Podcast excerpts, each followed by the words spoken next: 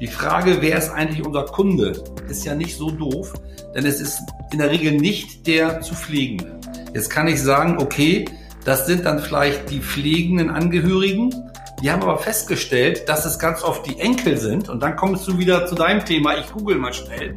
Wir haben bei unseren äh, Posts und Anzeigen in den äh, sozialen Medien festgestellt, dass ganz viele zwischen 25 und 34 sind, die darauf anspringen, die für ihre Eltern etwas gesehen haben, was die Eltern dann für die Großeltern bei der Pflege einsetzen können. Also das ist ein ganz spannendes Ding. Deswegen glaube ich, sind wir sogar vielleicht irgendwann bei Amazon, Mediamarkt, wo auch immer, bei den ganzen Smart Home Solutions viel besser aufgehoben, als im klassischen Sanitätsfachhandel, weil uns da gar keiner vermutet.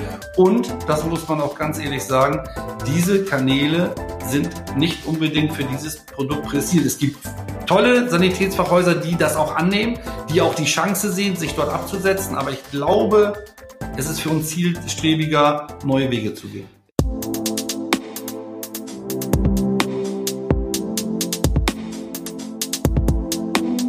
Hallo, willkommen zu unserem Healthcare-Podcast von Digitaler Puls. Äh, Luisa und ich haben ein Buch veröffentlicht, wo wir über die Digitalisierung des Gesundheitswesens sprechen und wir wollen euch spannende Unternehmen und Unternehmer im digitalen Umfeld, im Gesundheitswesen einmal vorstellen. Und deswegen freue ich mich heute, äh, zwei ganz besondere Brüder äh, hier zu haben, die eine ähm, lange Familiengeschichte mit dem Thema Bett verknüpft. Ähm, und ähm, ich glaube, ich beginne einfach mit der Frage, wer seid ihr und was macht ihr? Ja, soll ich mal, weiß ich, soll ich mal anfangen? Also mein Name ist Boris Thomas. Äh, unser beider Großvater hat die Firma mal gegründet 1935. Äh, schicksalsschwer war, dass wir 1957 den ersten Lattenrost der Welt gebaut haben. Damals auch aus der Idee, Menschen gesünder zu lagern, rückenschmerzfrei zu lagern. Und der Idee sind wir bis heute treu mit Latoflex. Und unser Großvater, der Firmengründer, hat dann auch nochmal irgendwann eine, eine zweite großartige Idee gehabt. Das ist nämlich dann die Firma Thomas Hilfen. Und die führt mein Bruder. Äh, und deswegen ist er heute auch dabei, weil das natürlich ein Kernthema Gesundheitswesen und Digitalisierung für Thomas Hilfen ist. Ja, ja mein, äh, wie mein Bruder schon sagte, mein Name ist Gunnar Thomas, bin mit meiner Schwester und meinem Bruder äh, Geschäftsführer Gesellschafter der Thomas Holding in Brummerförde und hauptsächlich seit Jahren für die Firma Thomas Hilfen unter anderem zuständig. Thomas Hilfen selber ist einer der führenden Reha-Hersteller weltweit für Pädiatrie, sprich für die Kinderrehabilitation und Geriatrie, sprich für die Erwachsenenrehabilitation. Hauptaugenmerk ist Mobilität und Pflege und da sind wir quasi auch schon genau an dem Punkte, den mein Bruder schon beschrieben hat. Dort ist die Synergie zwischen den Firmen innerhalb der Holding alles rund ums Thema Liegen und bei, bei Thomas Hilfen ist es hauptsächlich das Thema Pflege, was uns dort seit Jahren antreibt. Und das ist auch so ein bisschen die Idee, glaube ich, des heutigen Podcastes. Digitalisierung im Gesundheitswesen, Digitalisierung in der Pflege das ist eigentlich das, was wir uns in den letzten Jahren so ein bisschen auf die Fahne geschrieben haben. Als jemand, der jetzt neu zum Thema kommt ähm, und ihr stellt euch vor und sagt, na ja, das ganze Thema Betten und Liegen, ähm, dann denkt man ja erstmal, okay, das könnte weiter von Digitalisierung nicht weg sein ähm, als, äh, als dieses Thema, wenn man jetzt neu ähm, reingeht und sich das erschießen möchte. Und ich selber bin ja bei der, bei der Firma Bevatec im Beirat gewesen. Da geht es ja um ähm, die, das gesamte Patientenentertainment, wie man am, am, am Bett interagiert. Ähm, da ist mir aufgefallen, dass dieses Thema deutlich vielschichtiger ist, auch von der Digitalisierung betroffen ähm, weil ihr ja mit euren Produkten sozusagen direkt am Point of Care seid, also noch direkter als das Bett- und Patientbeziehung, kann ich mir nicht vorstellen. Was sind denn eure Ansätze zur Digitalisierung dieser sozusagen Bett-Patientenbeziehung? Also ich sag mal, das Problem oder vielleicht fange ich dort an, was unser, unsere Überlegung war. Das Thema Digitalisierung ist für einen Mittelständler ja immer so ein bisschen Fluch und Segen. Fluch, man hat Angst, dass man diese äh, Transformation verpasst dass man keine Produkte entwickelt, die einen, einen Nutzen haben, um sich zukünftig zu behaupten. Der Segen kann natürlich sein, mit einer tollen Idee, mit einem tollen Nutzen, sich ganz neue Märkte zu erschließen. Und das war eigentlich so ein bisschen die Hintergrundidee. Wir haben dann lange überlegt, da wir schon, wie, wie mein Bruder schon sagte, weit über 50, 60 Jahre Spezialisten sind im, in der Herstellung von Matratzen, Betten und Lagerungssystemen. Und wir haben uns einfach mal die Zeit genommen und für zwei Jahre den ganzen Markt analysiert. Die meisten Zahlen sind ja bekannt. Vielleicht, wenn man da einmal drauf schaut, äh, den ganzen Pflegemarkt. Das ist ja eigentlich der Markt, der in den nächsten Jahren in Deutschland wahnsinnig boomen wird. Wir haben alleine, wenn wir in Deutschland zurzeit gucken, 3,4 Millionen Pflegebedürftige in Deutschland. Davon werden über 75 Prozent nicht in Einrichtungen, sondern zu Hause gepflegt. Das ist ein Markt, der riesig, der explodiert, eine, eine Wahnsinnsherausforderung für das Gesundheitssystem. Komischerweise hat den kaum jemand wirklich im Fokus.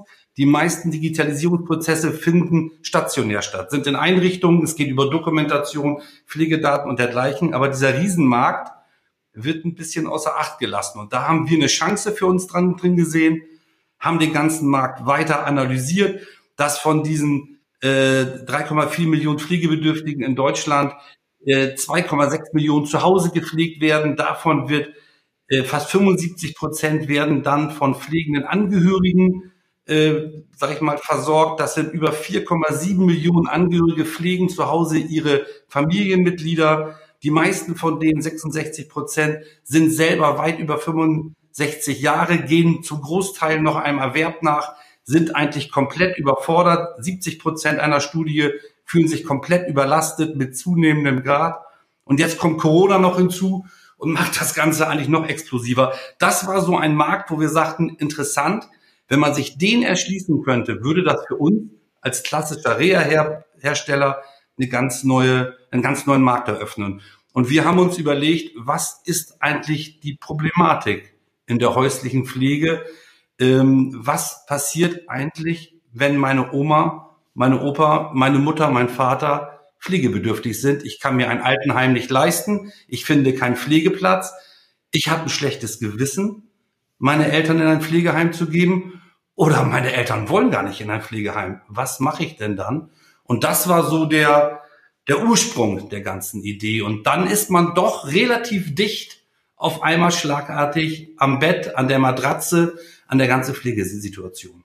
Das mal so, um das Ganze zu beschreiben, wie unser Gedankengang war. Und da stoßen wir natürlich auf einen Riesenmarkt, der komischerweise ein bisschen vernachlässigt wird, weil er keine Lobby hat, weil man immer auf Institutionen, Einrichtungen, Pflegeheime, Altenheime, Krankenhäuser, das ist alles in Ordnung, aber das Gros der Pflegebedürftigen findet sich woanders wieder und zunehmen. Cool. Also erstmal danke für diese Einblicke, was ich an euch beiden bewundere, auch aus den, den Vorgesprächen zu euren anderen äh, ähm, Business-Einheiten. Ich finde, ihr nehmt euch, und das, da würde ich einfach den, den ähm, Anfang mal aufgreifen, wirklich Zeit, diese Märkte zu analysieren und draufzuschauen. Du meinst, euer Prozess hat zwei Jahre gedauert, wo ihr ja aus sozusagen aus dem, aus dem Gesundheitsmarkt, wo ihr ja schon ein Name seid, schon eine, eine, gute Kundengruppe habt, diese neue Art zur Markt zu erschießen. Wie sind, seid ihr denn am Anfang dieses Prozesses dabei losgegangen? Also du hast jetzt gesagt, ihr habt einen großen Markt identifiziert, den es ohne Frage gibt. Das hast du auch sehr schön sozusagen quantifiziert, über Zahlen hergeleitet. Ähm, was war denn dann der nächste Schritt, um ein Produkt zu finden oder einen Service oder ein Angebot zu finden, um in diesem Markt weiterzumachen? Es ist relativ schwer, weil man sitzt so da und sagt sich, okay, es gibt viele digitale Lösungen heutzutage, die angeboten werden und ich frage mich immer, was ist da denn wirklich für Nutzen hinter? Und wir haben lange analysiert, weil wir schon seit gut 15 Jahren spezielle Pflegematratzen mit einem eigenen Therapiesystem herstellen. Also wir sind im Pflegemarkt schon zu Hause. Aber die Frage ist ja immer, was, was für ein Produkt oder was für ein digitales Produkt müsste es sein, damit der Endverbraucher oder der, der zu Pflegende wirklich Nutzen hat. Vielleicht, wenn ich da kurz einhaken darf, du das gerade sagst, ähm, das ist vielleicht nochmal ganz spannend auch für den, für den Podcast hier weil du vorhin fragtest, welchen Nutzen, oder Gunnar sagt das eben auch, welchen Nutzen hat denn einer davon? Also mal unabhängig von Pflege oder Nicht-Pflege. Es gibt Tracker. Äh, ich habe hier selber so eine Armbanduhr, die misst irgendwie jede Nacht alles Mögliche an Schlafphasen, an wie oft ich auf Toilette war und wann ich morgens aufgestanden bin. Die Frage ist natürlich immer, was ist der Nutzen des Ganzen? Also wo findet man einen, einen, einen Nutzenkorridor? Und ja, ich weiß, äh, Nils, wir haben ja schon mal in einem anderen Podcast auch darüber gesprochen. Ich weiß nicht, ich glaube, das war damals in Köln oder so ähm, dass dieses Thema nicht so ganz leicht zu lösen ist, weil du hast recht, Digitalisierung und Bett ist ganz weit auseinander. Ich glaube allerdings, was mein Bruder sagt, ist ganz spannend, sich wirklich mal anzugucken, wo finde ich Nutzenfelder. Und das war immer so mein Haupthemmschuh, weil ich habe gesagt, Digitalisierung als Selbstzweck mit so einem Tracker rumzulaufen, ist ja ganz nett. Aber was bringt's mir denn wirklich? So, und, und ich glaube, da kam Thomas Hilfen wirklich ins Spiel zu sagen, ja, aber warte mal, wenn da jetzt so viele Millionen Menschen zu Hause sind, Und man muss mal so ein Praxisszenario sich angucken, wie mein Bruder es eben richtig sagte. Da sitzt jemand zu Hause und traut sich nicht mal mehr einkaufen zu gehen, weil die zu pflegende Person, die Mutter, der Vater mit Demenz, was auch immer, alleine zu Hause ist und vielleicht in der Zeit aus dem Bett fällt oder so etwas. Das ist ja ein akutes Szenario, sage ich jetzt mal so. Und da kann ich ja mit Digitalisierung Nutzen bieten, wie ich das noch nie zuvor erreicht hat. Und ich glaube, das ist das, was Thomas Wilfen dann auch mit Tevo Smart versucht hat, in die Wege zu leiten, nämlich wo finde ich Nutzen Dinge, wo jemand sagt, wow, das ist cool, da kann ich mit Digitalisierung wirklich etwas erreichen, was ich so noch nicht erreicht habe.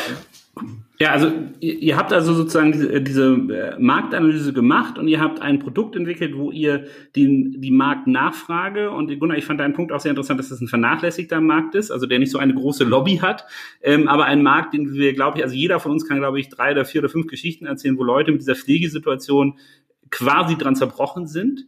Ähm, diese Situation, wo ihr sagt, ja, da traut sich die Person gar nicht mehr aus dem Haus zu gehen, nicht mehr einkaufen zu gehen, ähm, äh, das ist ja eine Geschichte, die ist nicht aus der Luft gegriffen, sondern die passiert jeden Tag in Deutschland. Ne?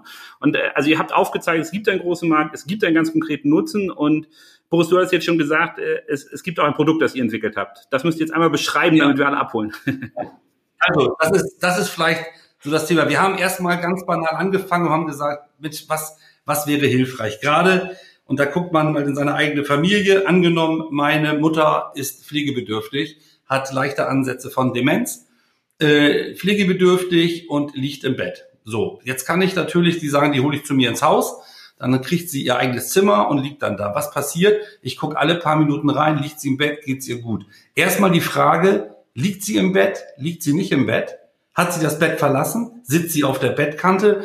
Da kommt natürlich das Thema Sturzgefahr. Ich sag mal, verlässt eine ältere Frau vielleicht eigenständig ihr Bett, was sie gar nicht machen sollte, stürzt, Oberschenkel-Halsbruch, man kennt die Geschichte, ist es leider ganz oft ein tragischer Verlauf. Also die Information, liegt mein pflegebedürftiger Familienangehöriger im Bett, ja oder nein, wann hat er sie verlassen, ist ein Thema. Wir haben eine Sensormatte äh, entwickelt mit einer App, das heißt, die lege ich ganz dünn ins Bett einfach rein, Patient drauf.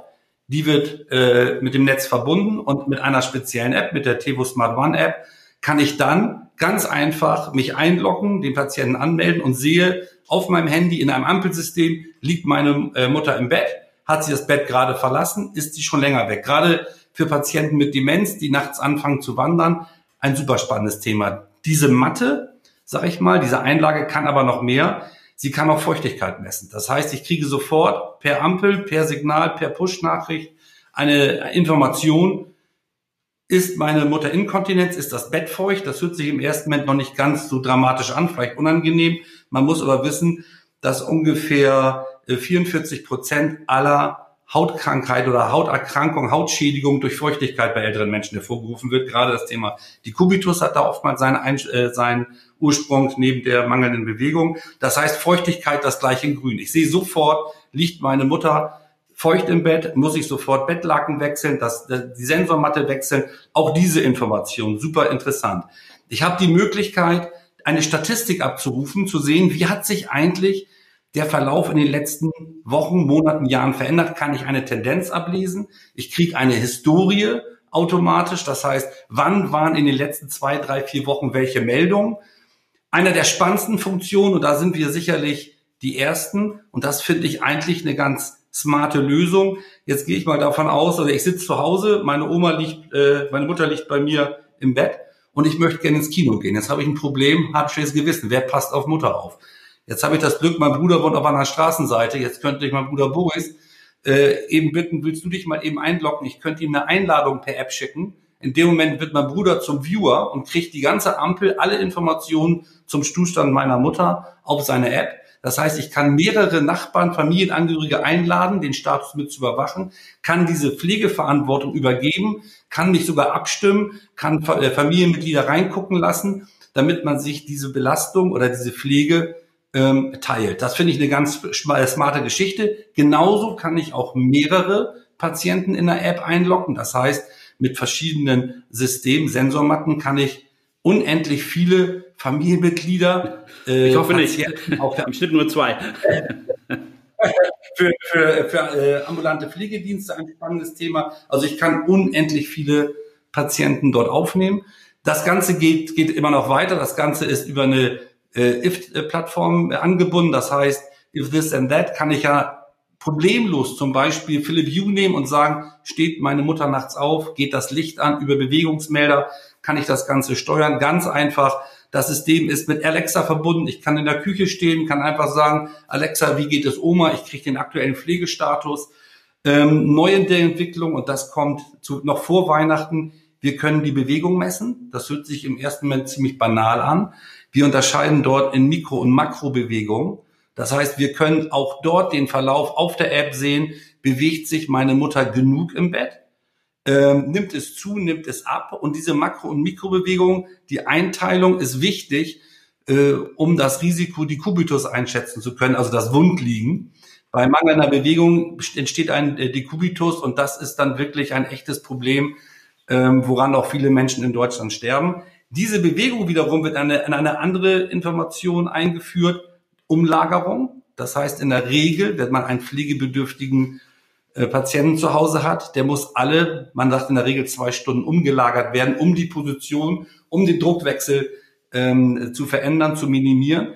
Das hat natürlich zur Folge, dass alle zwei Stunden ein Familienangehöriger da sein muss, um im Falle von meiner Mutter in dem Beispiel, sie zu wenden. Die App bietet natürlich jetzt die Möglichkeit, ich kann permanent messen, hat meine Mutter durch Eigenbewegung sich so viel bewegt, dass eine Umlagerung nicht not tut, läuft ein Countdown äh, anders ab. Das heißt, da kriege ich von der App die Info, du musst nicht in zwei Stunden, sondern vielleicht erst in vier Stunden äh, umlagern. Also auch dort eine Zeitersparnis, ein, ein Nutzen, damit der zu Fliegende am Ende mehr Zeit und mehr Kapazität für sich hat. Es soll nicht heißen, dass sich die beiden entfremden, aber hier geht es darum, eine optimale Versorgung, eine optimale Pflege zu ermöglichen. Und, und das ist der große Unterschied, wir haben den äh, Pflegenden im Auge, dort einfach eine Entlastung schaffen, einen Nutzen schaffen, damit auch er mit einem guten Gewissen vielleicht seinen täglichen Dingen nachgehen kann, um jetzt auch gerade in der Corona-Zeit bei äh, Social Distancing doch ganz, ganz dicht dran zu sein. Das finden wir eigentlich eine ganz coole Geschichte. Egal wo ich bin auf der Welt, per App bin ich immer dicht an meiner Mutter dran, weil ich weiß, wo ist sie, wie geht's ihr, was ist passiert, wie ist der Verlauf. Ähm, und dort wollen wir sicherlich noch mehrere Dinge anbinden, wie Videoüberwachung, Videokommunikation. Das entsteht in den nächsten Monaten selbst. Und das ist vielleicht der letzte Satz, und dann bin ich auch fertig mit der Beschreibung.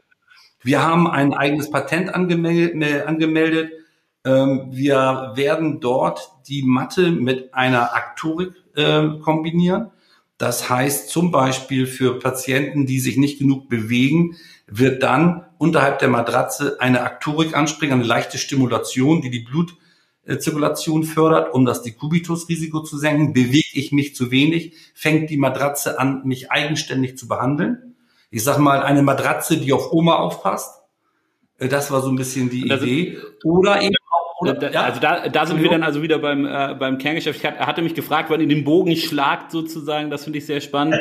Aber jetzt erstmal, ähm, wenn ich das zusammenfassen kann, was ihr, was ihr sagt, also ihr seid in diesen, in diesen Ideenfindung gegangen, einen Markt identifiziert und dann habt ihr über klassische ähm, Aspekte der Digitalisierung, nämlich über die Erhebung und Verknüpfung von Daten, wo ihr eine extra Hardware für habt, ein Produkt geschaffen, das in diesem Markt einen echten Mehrwert liefert. Und das bringt ja, das, jetzt müsst ihr mir erstmal erlauben, erstmal so fünf Fragen loszuwerden, die ich habe, ähm, um äh, das zu verstehen. Ähm, man hätte ja auch einfach die komplette Hardware auswechseln können und sagen müssen, hier, äh, guck mal, ähm, wenn, wenn Mutti zu dir nach Hause kommt und du musst die ab jetzt pflegen, ähm, kauf dir bitte ein neues Bett von uns, da ist das dann alles integriert. Ihr seid aber den Weg über die Matte gegangen. Ähm, ist das, weil das sonst prohibitiv teuer gewesen, worden, äh, gewesen wäre oder weil man damit jetzt viel schnell Leute erreichen kann? Also warum habt ihr den, den Umweg gewählt zu sagen, wir machen nicht das ganze Paket, sondern wir machen erstmal eine Komponente und verknüpfen die dann später wieder ähm, mit der Matratze? Was war der Gedanke dahinter? Ähm, es hat, es hat äh, zwei, äh, zwei Ideen waren da. Zum einen muss man ganz nüchtern sagen, dass äh, nur vielleicht 30 Prozent der zu Pflegenden oder der Betroffenen können sich sofort ein neues Bett, eine neue Matratze leisten. Über die heutige Kassenversorgung sind natürlich dort absolute äh, Grenzen gesetzt. Mal eben schnell ein neues Bett, eine neue Matratze. Wenn Oma kommt auf eigene Kosten, optimale Versorgung, können sich maximal 30 Prozent leisten. Und, das muss man ganz deutlich sagen, unser ganzes Gesundheitssystem ist auf frei verkaufbare Produkte nicht ausgelegt. Das heißt, der Sanitätsfachhandel verkauft heute ungefähr im Durchschnitt 98 Prozent seiner Produkte auf Rezepte, nur zwei Prozent sind frei, verkäuflich. Von daher wissen auch viele Angehörige gar nicht, wo kriege ich überhaupt ein Bett her, wie geht es, was kann ich machen. Und wir haben uns gesagt, okay, wir machen ein System, wir haben einen Nutzen, den wir für jeden erschwinglich machen. Das muss einfach, leicht zu handhaben sein. Das soll auch auf Produkten genutzt werden, die nicht unbedingt aus unserem Hause kommen, wobei wir das natürlich bevorzugen. Aber es ging darum, dass wir einen Nutzen schaffen und quasi dadurch eine Plattform, eine ja, neue Kundengewinnung erreichen, als wir sie bisher gemacht haben. Und mit diesem Produkt selber auch ein neues Vertriebsnetzwerk. Wenn ich da auch gleich nachhaken kann. Also du hast ja schon angesprochen, die Erstattungsfähigkeit von Produkten ist sehr wichtig. Das, was ihr mit der Matratze anbietet, ist ja nicht nur ein, ein Monitoring, sondern es geht ja auch immer mehr, sogar wenn, wenn die, wenn die Umlagerung erfolgt oder die Stimulation der Haut erfolgt, ähm, schon fast in den Bereich Therapie rein. Ähm, ist das auch ein Produkt, das in irgendeiner Form zertifiziert ist, erstattungsfähig ist? Kann ich mir euer Produkt auf Rezept holen oder ist das angeplant oder was ist da der, der Ablauf? Nein, das, wollen wir nicht weil wir dann auch eine, eine ganze Menge Auflagen haben. Und wir versuchten, und das ist so ein bisschen auch die Idee, das Produkt direkt an den Endverbraucher zu verkaufen. Wir haben das Problem, dass wir heutzutage eigentlich keinen Vertriebsweg haben. Der alte klassische Vertriebsweg über Sanitätsfachhandel ist für uns nicht gerade zielführend, weil nur ein Bruchteil der Fachhändler, sage ich mal, bereit sind, diese neuen Wege zu gehen. Deren Kerngeschäft, deren Kompetenz liegt ganz klar woanders. Und wir sahen die Möglichkeit mit einem Produkt, was deutlich unter 500 äh, Euro liegt, direkt den Endverbraucher anzusprechen, um dann auch Menge und auch ein ganz neues Netzwerk zu erarbeiten. Also, ich muss, ich muss noch einen Kommentar sagen, immer wenn ich äh, mit euch telefoniere, ich wohne ja hier auch sehr ländlich auf dem Dorf, ihr in Bremerförde, auch nicht gerade, äh, zwar sicherlich die Metropole der Region, aber auch nicht eine große Metropole. Und ich finde es immer so lustig, ähm, immer wenn ich mit euch äh, in irgendeiner Form kommuniziere, seid ihr die, die sozusagen alle äh, Spitzenaspekte der Digitalisierung immer schon vereint und bedacht habt, nämlich auch, dass ihr das äh, D2, ähm, D2C anbietet. Das ist ein ganz großes Thema von uns, direkt zu Consumer ähm, bei den Herstellern zu gehen. Ähm, da habe ich im, im Zuge von Corona bei Thomas Hilfen habe ich mir auch zum Beispiel diese genähten Masken bestellt auf der auf der Webseite und gesehen, dass ihr dort auch schon einen zumindestens etwas die Endkompo, äh, Endkundenkomponente äh, mit eingebaut habt. Ähm, war Corona für euch auch ein Anstoß, diese D2C-Komponente voranzutreiben und vielleicht auch der Erfolg der Masken Nein. oder so? Nein, also die, die Masken, das war mehr oder weniger aus dem Moment heraus, das war eine Idee von Mitarbeitern bei uns aus der Fertigung, aus der Näherei die, weil das damals ja, sag mal, äh, ja, ein, ein Thema war, was jeden mitgenommen hat. Und so haben wir gesagt, wir machen es. Das hat einen anderen Grund. Wir sind dabei, schon länger für uns den Endverbrauchermarkt zu erobern, was schwer ist, weil wir natürlich von der Historie, äh, von der Historie im Kopf und von allen unseren Partnern weltweit in 43 Ländern in den jeweiligen Gesundheitssystemen verankert sind. Wir sehen aber auch, dass seit Jahren die Gesundheitssysteme immer mehr nach Druck äh, kommen und eigentlich durch die Reglementierung die dort herrscht, die Innovation auf der Strecke bleibt. Ähm, die ganzen Auflagen, die heute jetzt auch das neue Gesetz, äh, die, die MDR, die kommt, die, also für Medizinprodukte, die Gesetzerlassung, wird immer komplizierter, Zertifikate, alle Auflagen, die man dort erfüllt, ersticken quasi Innovation. Und wir haben dort einfach gesagt, vielleicht ist das für uns, lass uns eine, aus der Not eine Tugend machen. Wir gehen neue Wege. Der Markt ist riesig. Das ist ein riesig wachsender Markt. Der, das Gesundheitssystem geht in die Knie und wir haben gesagt, dann lass uns doch versuchen, jetzt im Zuge der Digitalisierung auf zu neuen Märkten. Das war so die Idee. Das ist weit vor Corona entstanden. Wir quälen uns damit eigentlich schon seit mehreren Jahren, aber wir sind jetzt soweit, ein Produkt zu haben, wo wir sagen, ja, das hat einen wirklichen Nutzen. Wir haben auch ein Produkt, was der Laie A versteht, was er sofort beziehen kann auf den einfachsten Wege und es hat innerhalb von zwei Minuten einen absoluten Nutzen für ihn. Das haben wir bisher so in der Form noch nicht gehabt. Vielleicht, vielleicht mal ganz kurz, wenn ich noch einhaken darf, das wollte ich eben noch mal so anmerken. Ich glaube, die Schwierigkeit hast du auch ganz gut dargestellt. Das Problem ist ja manchmal, man merkt das ja so in Talkshow-Runden, und da hast du ja auch so deine Erfahrungen mitgemacht, was Politik und so in Talkshows manchmal von sich gibt. Und wir wohnen ja auf dem Lande, ne? also Digitalisierung und alleine sowas wie Internetversorgung ist dann manchmal ein Problem in Deutschland. Also es gibt ein, das ist, merkt man hier jetzt auch, Theoretisch ist der Bedarf riesig, theoretisch ist der Nutzen sehr, sehr groß. Jetzt aber den optimalen Weg zu finden, Menschen davon zu überzeugen, gerade in diesem Gesundheitssystem. Und sag mal, wir haben ja Menschen auch beigebracht über Jahrzehnte, dass die Kasse alles zahlt. Und wenn die Kasse es nicht zahlt, dann brauche ich das vielleicht ja auch gar nicht. So, und, und ich glaube, da jetzt einen Hebel zu finden, dieses wirklich fantastische Produkt, ohne Wenn und Aber, mit einem riesigen Nutzen, Gunnar hat es eben dargestellt, ähm, dafür jetzt auch den Markt neu zu entwickeln, das ist im Moment unsere Hauptaufgabe Auf, Aufgabe hier aus Brummerförde. Und Aber das ist die Schwierigkeit bei meiner Ich möchte vielleicht noch einen draufsetzen, weil ich glaube, Nils, dann weißt du auch, warum wir das so mit Gewalt nach vorne treiben. Dieses Produkt wird es nie auf Rezept geben. Das ist auch in Ordnung, weil es in dem Sinne ja kein, kein Hilfsmittel ist für die Patienten selber. Was aber spannend ist in der App, und deswegen ist die App mehr als nur ein Monitoring-System, dort ist eine ganze Datenbank hinterlegt. Nicht nur, dass der Fliegende dort eine Fülle von Informationen mit, aus verschiedenen Bereichen, von verschiedenen Institutionen bereit, bereitgestellt, Ernährung, Dekubitus, Inkontinenz, Krankheitsbilder, alles was da ist, sondern dort ist auch angedockt eine Plattform, dass ich sage, ich brauche Essen zu Hause, Essen auf Rädern, wo kann ich ordern? Auf dieser App findet man dann die Anbieter in seiner Region, wo man direkt bestellen kann.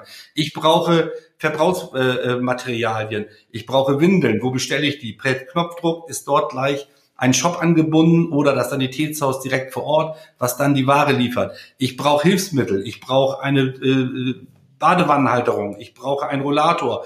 Dort finde ich in der App quasi alles, wo ich sage, ich habe ein Problem und wo kriege ich ein Produkt gut, schnell. Das kann dann auch wieder über Rezeptabrechnung eventuell passieren oder eben zu einem interessanten Preis für Endverbraucherbedingungen. Und das ist so die Idee eigentlich. Also um da einzuhaken, ihr ähm, macht es also ganz interessant, ihr wendet euch dann im, im D2C-Modus an den direkten Kaufentscheider, was ja gar nicht die Person ist, der sozusagen Pflege angedeiht, sondern die Person, die in einer emotionalen Ausnahmesituation damit konfrontiert wird, Produkte, Services und Aspekte einzukaufen, über die kein Mensch nachgedacht hat, bevor es nicht zu einem äh, wahrscheinlich drastischen, ähm, äh, also Oma hat irgendwie äh, äh, auf, dem, auf, Herd was angezündet oder ein Schlaganfall oder irgendwas. Also da sind dann immer Sachen, wo man die emotionale Komponente nicht ausblenden darf, aber wo auf einmal ein Konsument eigentlich massiven Beratungsbedarf hat, aber auch Produktbedarf hat, um das abzubilden. Und da wollt ihr, also ist sozusagen diese, das Produkt, das ihr jetzt habt, erstmal nur ein ähm, ähm, ich würde sagen, äh, trojanisches Pferd ähm, in die in diese Beziehung, wie ein Konsument eigentlich damit umgeht, eine ganz neue Art von äh, Produktkategorie für sich entdecken zu müssen. Ähm, ja, aber ich meine, im Prinzip eine Plattform. Also im Prinzip am Ende ist es ja nichts weiter wie eine Plattform mit, mit diversen Algorithmen hinterlegt, wenn man sich es genau anguckt. Das heißt, wir haben eine, eine, eine Plattformmöglichkeit, eine Tür zu öffnen, äh, in einer Kommunikation mit einem Konsumenten in einer ganz speziellen Nutzenstruktur, wenn man so will. Und äh, in dieser Nutzenstruktur, dort klinken wir uns rein, ja, klar, mit dieser App und dieser Matte, aber eigentlich ist da die Idee natürlich immer hinter gewesen, zu sagen, was fangen wir denn jetzt an mit diesen ganzen Daten? Was machen wir denn mit dem Algorithmus dahinter? Welche Chancen geben sich da auch für den Nutzer? Ganz ehrlich, weil, mal ehrlich, da kommt man plötzlich in so eine Pflegesituation und jetzt hat man eben, wie mein Bruder eben schon richtig sagt, so Fragen wie, jetzt brauche ich Windeln, wo kriege ich die denn jetzt eigentlich? Jetzt brauche ich vielleicht irgendwelche anderen Hilfsmittel, wo kriege ich die? Gut, bei der Matratze sind wir immer die richtigen Ansprechpartner, aber wo kriege ich alles andere her, was ich sonst so drumherum brauche? Und das bietet natürlich schon eher eine Möglichkeit, jetzt nicht, ich sage jetzt mal, ein Geschäftsmodell aufzubauen, um, um Sensormatten zu verkaufen, also die Hardware, sondern eigentlich geht es ja eher darum zu sagen, wie schaffe ich hier eine neue Art von Kommunikationsplattform, auf der ich alle möglichen Dienste einbinden kann. Weil das ist super spannend. Also ich würde gerne nochmal eben das Wort trojanisches Pferd aufgreifen, damit das nicht. nicht, in nicht im Negativen, sondern im Endeffekt eine, eine, also die Idee eines, einer Plattform, das möchte ich damit sagen. Ja, aber das ist, ich glaube, es ist wichtig, damit man das auch richtig versteht. Was passiert denn? Ich sitze, mir geht's gut, auf einmal kriegt meine Mutter einen Schlaganfall. Äh, in der Regel kann ich Sanitätshaus und Sanitärhaus nicht auseinanderhalten als Endverbraucher. Ich weiß gar nicht, wo ich hin soll. Das ist der Fakt. Das Sanitätshaus ist ja das, wo es irgendwie was Komisches gibt, was ich nicht brauche. Also sitze ich auf einmal da und habe ein Problem. Und wohin jetzt? Möchte ich ganz deutlich auch eine Lanze für die Sanitätshäuser brechen. Wir haben in Deutschland sensationelle Sanitätshäuser, weltweit mit die besten. Das ist gar nicht die Frage. Aber unsere Struktur über die Rezepte, über die Krankenkasse, unser Gesundheitssystem ist dort veraltet. Das heißt, ich habe doch das Interesse, in irgendeiner Form ein gutes Produkt. Und das muss ja nicht immer über die Kasse laufen, über die Rezepte. Ich kann es ja auch selber kaufen, wenn es gut ist, wenn es innovativ ist, wenn es mir mehr Nutzen bringt. Aber wie komme ich daran? Wie geht es? Wir bieten dort eine Kommunikation, die durchaus auch von dem Fachhandel genutzt werden kann und genutzt werden soll. Also wir können dort auch Sanitätshäuser vor Ort andocken. Aber wir versuchen einfach anders in die Kommunikation einzutreten. Und da sehen wir einen Riesenbedarf. Wir merken das immer mehr in der Analyse des Marktes und in Gesprächen.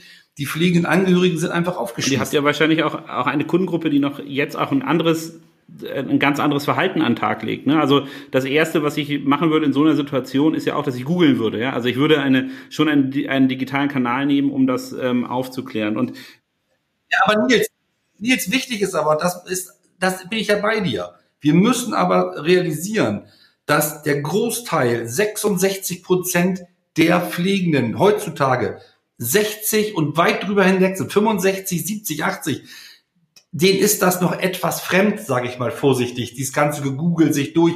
Die haben auch andere Sorgen. Wir reden mit die unsere Eltern pflegen quasi unsere Großeltern. Das muss man so ein bisschen im Auge behalten. Also das sind ja nicht immer nur 25-jährige Teenies, die äh, mal eben schnell Oma pflegen, sondern wir reden hier über eine Generation, die selber eigentlich schon hilfsbedürftig ist und steht ganz oft ähm, in dem Konflikt, ihre noch älteren Eltern zu pflegen. Und dann ist es nicht ganz so leicht, denen immer zu sagen, könnt ihr Google, könnt ihr machen. Wir wollten es einfach einfacher machen, zugänglicher machen und auch deutlich leichter, damit die Pflege zu Hause einfach qualitativ besser wird. Und entspannter für jeden Familienangehörigen. Das ist der Genau, also wir, wir, wir kommen langsam zum Ende. Ich finde die, die Punkte, die ihr angesprochen habt, nämlich eine ähm, konzentrierte Idee, wie kann ich den ähm, Gesundheitsmarkt eigentlich verändern, für die Menschen ein wesentlich besseres Produkt schaffen durch die Verknüpfung von Hardware, Software, Datenanalyse, ähm, eben auch noch D2C-Vertrieb. Also ihr seid sozusagen ein, ein, äh, ein Eldorado für, ähm, ähm, für Schlagwörter, wie ihr das gemacht habt, wie ihr das umgesetzt habt. Also das ähm, finde ich erst nochmal ein, ganz, ganz spannenden Punkt. Ich würde gerne eine ähm, Besonderheit des deutschen Gesundheitssystems und vor allem auch des deutschen Gesundheitskunden noch einmal aufgreifen, die ihr schon erwähnt habt und da nochmal ein bisschen Schlaglicht drauflegen. Und das ist für mich mich die Wahrnehmung der Deutschen, dass man das Gesundheits im Endeffekt nichts kosten darf. Also das, was nicht von der Kasse bezahlt wird, das gibt's nicht. Das ist ja so ähnlich, so ein bisschen wie mit Bildung, ja, wo auch viele Leute über die Deutschen ein bisschen lächeln, wo Deutsche sagen, ja gut, die Schule und Unis müssen umsonst sein. Ähm, da würden viele Amerikaner ganz schön staunen, wenn man, wenn man das eigentlich denkt, ähm, dass das eine, eine logische Forderung sein sollte. Ähm, wenn ihr jetzt rausgeht und sagt in den Markt, wir haben ein Produkt, das macht Sinn, wir haben ein Produkt, das äh, den ähm, pflegenden Angehörigen wirklich viel helfen wird, natürlich auch dem, dem, dem die Pflege sozusagen äh, angebracht wird, ein besseres Service-Level gibt sozusagen. Wie bildet ihr den Menschen aus, diese Zahlungsbereitschaft zu schaffen? Weil ihr müsst ihnen ja erstmal zeigen, guck mal, es gibt so einen Kanal und ihr bezahlt das selber, aber der Vorteil, den ihr habt, die Freiheit, die ihr euch damit erkauft sozusagen, die ist viel höher. Und ich finde, das ist ja wahrscheinlich ein sehr schwieriges Argument, wie ihr das rüberkriegt, weil ihr redet ja erstmal über eine Sache, die so, also erstmal nicht so viel emotional emotionale Sachen weckt, wie eine, also eine, eine Unterlage äh, in einem Bett und so, das ist ein technisches Produkt, da denken wir erstmal, was soll das eigentlich? Und gleichzeitig müsst ihr diese deutschen Angewohnheiten ähm, erstmal aufbrechen. Was sind da eure Maßnahmen zur Überzeugung? Vielleicht, vielleicht von meiner Seite auch nur so ein bisschen aus der Latteflex-Perspektive, weil wir sind da auch immer sehr nah dran an dieser Fragestellung. Es gibt immer wieder Leute, die sagen, Mensch, Latteflex ist so toll und ihr macht da diese Studien und dann schmerzfreies Schlafen kann das nicht mal die Kasse bezahlen. So. Ähm, und man sieht das auch, man muss sich ja nur mal bei den Fitnessstudios umhören. Es gibt ja viele Fitnessstudios, die kooperieren mit Krankenkassen und das finde ich immer so ein, so ein bezeichnendes Beispiel. Wenn man mit Fitnessstudio-Betreibern spricht, dann wissen die eins, diese Kooperation mit den Krankenkassen ist ganz toll. Da bezahlen dann Krankenkassen ihren, ihren äh, Mitgliedern zehn Stunden Fitnessstudio oder einen Monat oder irgendeinen Kurs oder was auch immer der wird dann auch genommen, solange bis die Kasse sagt, so nun ist aber gut mit bezahlen und dann ist das Fitnessstudio wird verlassen. So, und da muss man einfach sagen, das hast du gut charakterisiert, das sieht man überall, diese Effekte. Also solange die Kasse zahlt, ist jeder an Bord und, und, und Thomas Hilfen hat da auch eine sehr leidvolle Geschichte teilweise gehabt, weiß ich. Ähm, weil es gibt immer wieder Produkte, die sind sensationell.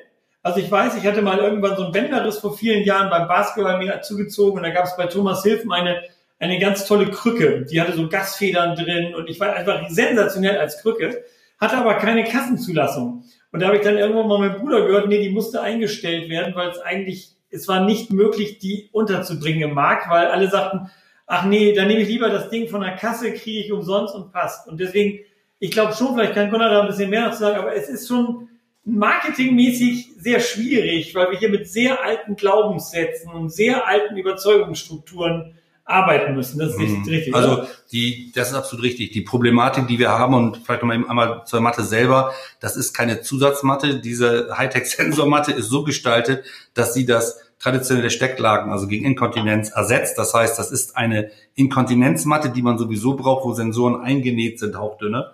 Das Produkt ist also somit nicht noch Add-on, sondern es wird eh benötigt in der Form. Die Bereitschaft, dass wenn jemand sagt, ey, habt ihr sowas, kann ich auf meinem Handy sehen, wie es Mutter geht, kann ich nachts alarmiert werden, bekomme ich Push-Nachrichten, äh, was soll das kosten? Und wir kommen mit einem Preis, der weit unter 500 liegt, dann sagen alle, her damit, super Idee. Äh, die Bereitschaft und die Not ist so groß, sobald der Preis akzeptabel ist und wir schätzen den irgendwo zwischen 300 äh, und 400 Euro momentan ein. Die Einführungsphase liegt bei 2,99. Sind die Leute bereit zu sagen, her damit, super Idee. Das, was dann kommt, und das ist unsere, unser eigentliches Problem, wie kommen wir auf Drehzahl, wie finden wir einen Zugang zum, äh, zur breiten Kundenschicht, wie kommunizieren wir, wie kommt diese Idee zum Endverbraucher. Da sind wir dabei, das aufzubauen. Das ist das eigentliche Problem. Das Problem oder das Thema Digitalisierung, Tevo Smart, ist weniger ein Produktthema, ist mehr ein Marketing, Kommunikationsthema. Wie erreiche ich meine Kunden? Wie bringe ich auf welchem Wege den Nutzen rüber? Und das gerade noch in einer Zeit, wo es keine Messen, keine Veranstaltung, kein gar nichts gibt. Wo finde ich Netzwerke und wo finde ich Partner? Die das, die Idee spannend finden und das Produkt mit uns gemeinsam weltweit vertreiben wollen. Das ist eigentlich unsere Hauptaufgabe, denn wir müssen da einen Switch hinbekommen, dass Leute sagen, ah super, Nutzen top, steht im Verhältnis zu einem guten Preis, habe ich sofort was von, gebe ich Geld aus. Und das ist unsere Hauptaufgabe. Es ist mehr ein Marketingproblem und ein Marketingthema. Und das gerade für uns, die traditionell, ich sage mal, 50, 60 Jahre lang in der alten Reha-Welt unterwegs waren, müssen sich jetzt neue Zielmärkte erschließen. Das ist eigentlich unsere Hauptaufgabe und die Herausforderung äh, in, in diesen nächsten Monaten. Ich finde das ähm, äh, mega spannend, dass du das sagst. Ähm, ich, ich habe sozusagen, äh, ich, ich würde das Bett, äh, Brett, das ihr bohren musst, sogar noch ein bisschen dicker machen. Und zwar, ähm, ich hatte jetzt ähm, äh, anekdotisch, ich habe ja selber kleine Kinder, wollte Grippeimpfstoff haben, überall war der Grippeimpfstoff weg. Und dann bin ich, habe ich wirklich Apotheken abtelefoniert gesagt, hier haben Sie noch Grippeimpfstoff. Und dann meinte die eine, ja haben wir, das ist aber der Nasenimpfstoff. Und dann meinte ich, wie, was meinen Sie denn? Äh, ja, äh, die, das ist keine Spritze, sondern die Nase. Und ich meinte, wunderbar, mein Fünfjähriger wird das auf jeden Fall erstmal besser für Nasentropfen zu kriegen als eine Spritze. Und dann meinte sie, ja, das wird aber nicht von der Kasse erstattet, deswegen ist das, ähm, ist das nicht, ähm, ähm, nicht üblich in Deutschland. Dann habe ich es erstmal gegoogelt und in England werden damit Massenimpfungen äh, durchgeführt, also ein ganz gebräuchliches Produkt. Und ähm, da, was ich daran interessant fand, war, es ist ja ein offensichtlicher Mehrwert, kleinen Kindern keine Nadel in den Arm zu rammen, sondern denen einfach ein bisschen Nasentropfen zu geben. Meine Kinder waren völlig perplex, wie einfach äh, und schnell das ging. Aber ich musste erstmal eine Reihe von Apotheken abrufen, weil ich wusste über dieses Produkt gar nicht Bescheid. Und die haben mir das gar nicht genannt weil sie im Endeffekt nicht davon ausgegangen sind, dass es überhaupt eine Bereitschaft gibt, selber zu bezahlen. Also der, der Handel an sich hat mir gar nicht die Möglichkeit gegeben, dieses Produkt zu finden, weil was weiß ich, wie Impfstoffe verabreicht werden, ja. Ähm, und ähm, erst als jemand das zufällig eingefallen ist, zu sagen, ach Mensch, Sie können das auch irgendwie, wenn Sie wollen, selber bezahlen, dann kriegen Sie die Impfstoffe sofort. Ähm, äh, was ja, also wenn wir jetzt bisschen theatralisch sein will, lebensrettend ist, ja, dann ist, ist man ja sozusagen in einer Situation, man muss den Markt erstmal ausbilden, aber auch alle anderen Marktteilnehmer ausbilden, dass die erstmal daran denken, dass der Endkunde vielleicht eine Zahlungsbereitschaft hätte. Und das ist ja eigentlich eine relativ direkte Frage. Du gehst hier jemandem hin, der pflegt und sagt, würdest du gerne ins Kino gehen? Ja, nein. Dann gibt's hier ein Produkt, dann kannst du das einwerten, wie teuer das ist, kaufst du das. Aber da, das ist ja nicht so wie im normalen Marketing, wo ich ein, eine relativ kurze Kaufentscheidung herbeiführen muss, sondern ihr müsst ja diese Market Education Education machen, also Leute ausbilden darin, ja. überhaupt diesen Gedanken haben ja. zu dürfen. Wie seht ihr das? Ja, aber, jetzt, aber ich glaube, ähm, ja, haben wir auch lange überlegt. Ich persönlich halte es für fast aussichtslos in meinem Leben zu erleben, dass der Gesundheitsmarkt sich so doll ändert. Ich glaube, es ist sinnvoller, sich Kanäle zu suchen, wo der Endverbraucher das eigentlich kennt und erwartet. Ich sage mal ganz stumpf, vielleicht der Möbelhandel, Vielleicht gibt es ganz andere Bereiche. Vielleicht ist es der Mediamarkt, wo Leute auch nach, ähm, ich sage mal, Smart Home Solutions suchen, ähm, wo man einfach sagt, ja klar, muss ich das alleine kommen. Ich komme gar nicht in die Diskussion. Ich glaube, heute das Gesundheitswesen in den nächsten zehn Jahren mit einer kleinen Idee aus Trümmerfürde zu revolutionieren, boah, das ist, glaube ich, ambitioniert. Ich glaube, es ist sinnvoller zu sagen, wo sind die richtigen Kanäle, wo sind die Endverbraucher, äh, die bereit sind zu sagen, geile Lösung, cooles Produkt, Preis ist absolut in Ordnung, steht im Verhältnis zum Nutzen, her damit. Ich glaube, wir fahren besser, wenn wir uns neue Absatzkanäle suchen zum Endverbraucher, als dass wir anfangen. Da, da muss ich ja gleich, ähm, äh, gleich unterbrechen. Als alter Amazon-Fanboy ähm, ist denn euer Produkt schon auf Amazon zu finden? ja, ja, oder da, ja, oder, oder da, da, oder auch immer. Das ist so. Aber ich glaube, der, der Punkt ist schon sehr wichtig, auch vielleicht für den Podcast nochmal ich glaube, das klingt immer so leicht von außen. Man sagt, ja, aber wenn das einen Nutzen hat, müsste das doch im Gesundheitswesen ganz toll sein. Also da sind strukturelle Dinge, da haben sich schon ganze Gesundheitsminister die Zähne dran ausgebissen. Das ist ja nicht so eine leichte Sache. Und ich weiß immer noch genau, ich kann so ein Beispiel, wie du es ihm erzählt hast, kenne ich auch. Ich habe mal irgendwann vor Jahren, habe ich gesagt, willst mal meinen, ich wollte mal meinen Vitamin D-Spiegel im Blut messen lassen. So, und dann bin ich zum Arzt hin, hier so beim Hausarzt, habe gesagt, ja, ich will mal eben wieder, ja, wozu? Ich sag, will ich nur wissen. Ja, kostet aber extra, ist nicht in der Kassenleistung drin. Ich habe also, ich glaube, ich habe zehn Minuten mit dem debattiert. Ich habe immer ein Bargeld auf den Tisch gelegt. Ich habe gesagt, ich bezahle das ja auch. Zapf mir eigentlich nur Blut ab und ich will das ja. Und nee, das wäre aber nicht in der Kasse und ob ich das wüsste und das müsste ich selber bezahlen. Am Ende kam raus, das kostet 25 Euro. Habe ich gesagt, ja, hier sind 25 Euro. Bitte mess jetzt endlich meinen Vitamin D-Spiegel. Das sind strukturelle Dinge, muss man ganz und, klar sagen. Und ein Punkt, Nils, und der ist spannend, da sind wir gerade dran äh, unsere ersten Erfahrungen. Wir haben das Produkt jetzt ja vor drei Wochen angefangen, den Markt einzuführen. Die Frage, wer ist eigentlich unser Kunde, ist ja nicht so doof, denn es ist in der Regel nicht der zu Pflegende. Jetzt kann ich sagen, okay, das sind dann vielleicht die pflegenden Angehörigen. Wir haben aber festgestellt, dass es ganz oft die Enkel sind. Und dann kommst du wieder zu deinem Thema. Ich google mal schnell.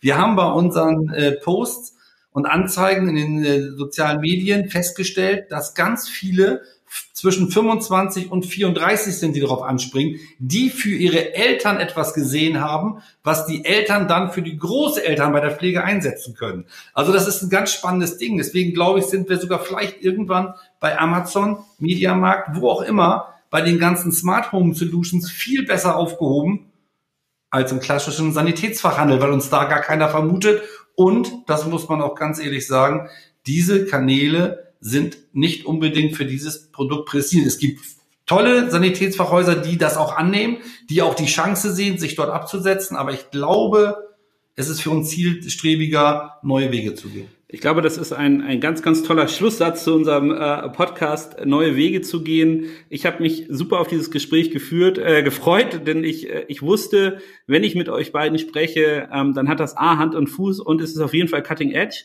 Ähm, ich glaube, ihr habt ein, äh, ein, ein tolles Ziel. Ähm, wie gesagt, viele Punkte, die wir im Buch aufgreifen, die Emanzipation des Kunden, die Eigenentscheidung, die dann auch fairerweise mit selber bezahlen zu tun hat, mit ähm, Produkten, die den Alltag verbessern, ähm, aber auch in der Markteinführung sicherlich schwer sind durch die Besonderheiten, äh, liebevoll gesagt, des deutschen Gesundheitssystems. Für all das habt ihr viele Anstöße gegeben, viele Gedanken gegeben. Ähm, ich bedanke mich ganz herzlich bei euch. Äh, ich wünsche euch bei der ähm, Einführung eures Produktes, bei der Ansprache von Konsumenten ähm, ganz viel Glück, ganz viel Spaß und ähm, ich bin sicher, das wird wie immer bei euch eigentlich ein äh, ganz schön cooler Erfolg. Deswegen vielen, vielen Dank für das Gespräch. Ja, wir danken dir. Vielen Dank. Hat mir Spaß gemacht. War klasse.